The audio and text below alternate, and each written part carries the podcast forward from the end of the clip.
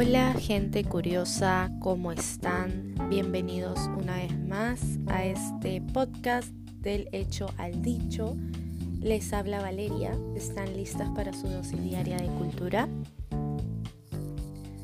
Bueno chicos, el día de hoy me he decidido a hacer una lista de 5 películas de culto que todo el mundo debería ver.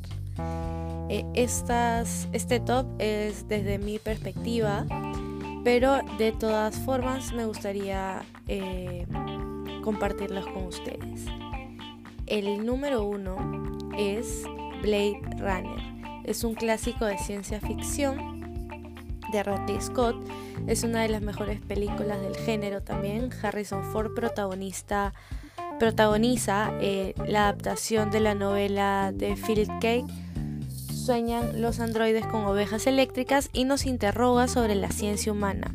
Un cúmulo de grandes momentos, una de las mejores fotografías del cine en realidad.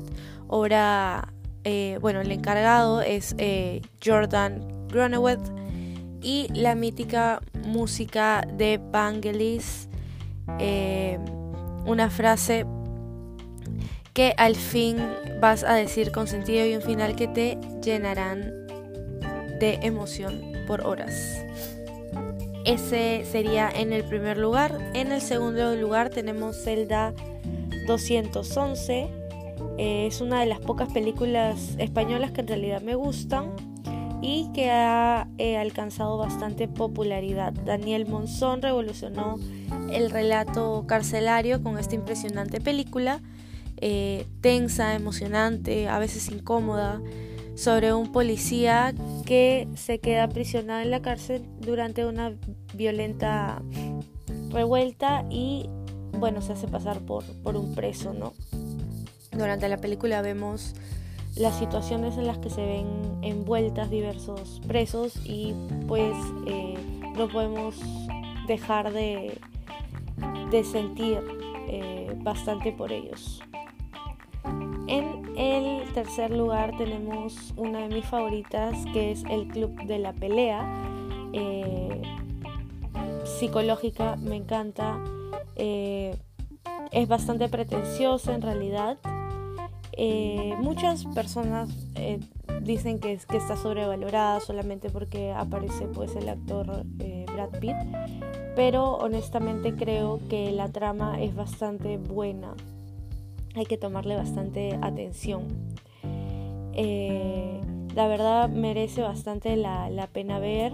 Eh, tiene bastante contenido violento, distópico, eh, hace una crítica bastante, bastante social y no, no es tan fácil de, captar a la primera, de repente tienes que, que prestarle mucha atención para poder diferenciar entre, entre el alter ego de Edward Norton. Pues.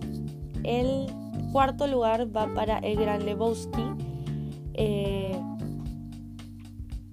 de hecho, eh, todos han disfrutado con Jesús jugando a los bolos o con la nota flipando en colores.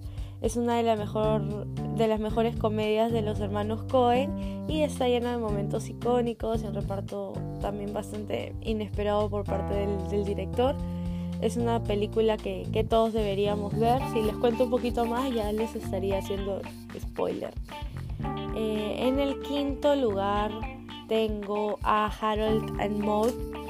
Eh, de hecho, eh, es, un poco friki la película y tiene un poco de humor negro por las relaciones extrañas que se, que se desenlazan a, la larga, a lo largo de la película, pero sí, de todas maneras recomendada. Eh, cuenta la relación semi amorosa de un adolescente y una jubilada con un extraño gusto por la muerte y los funerales, lo cual lo hace bastante inusual. Eh, eh, pero se desarrolla bastante bien, es bastante interesante.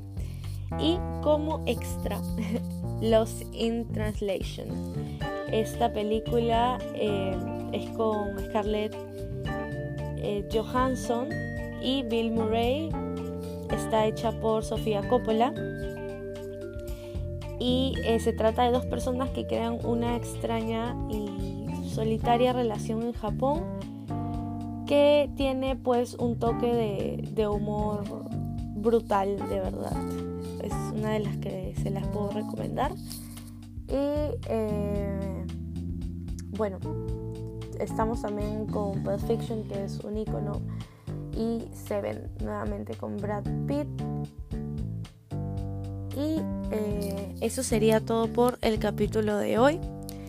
Eh, espero que les haya gustado y nos vemos en el próximo capítulo. Chau, chau.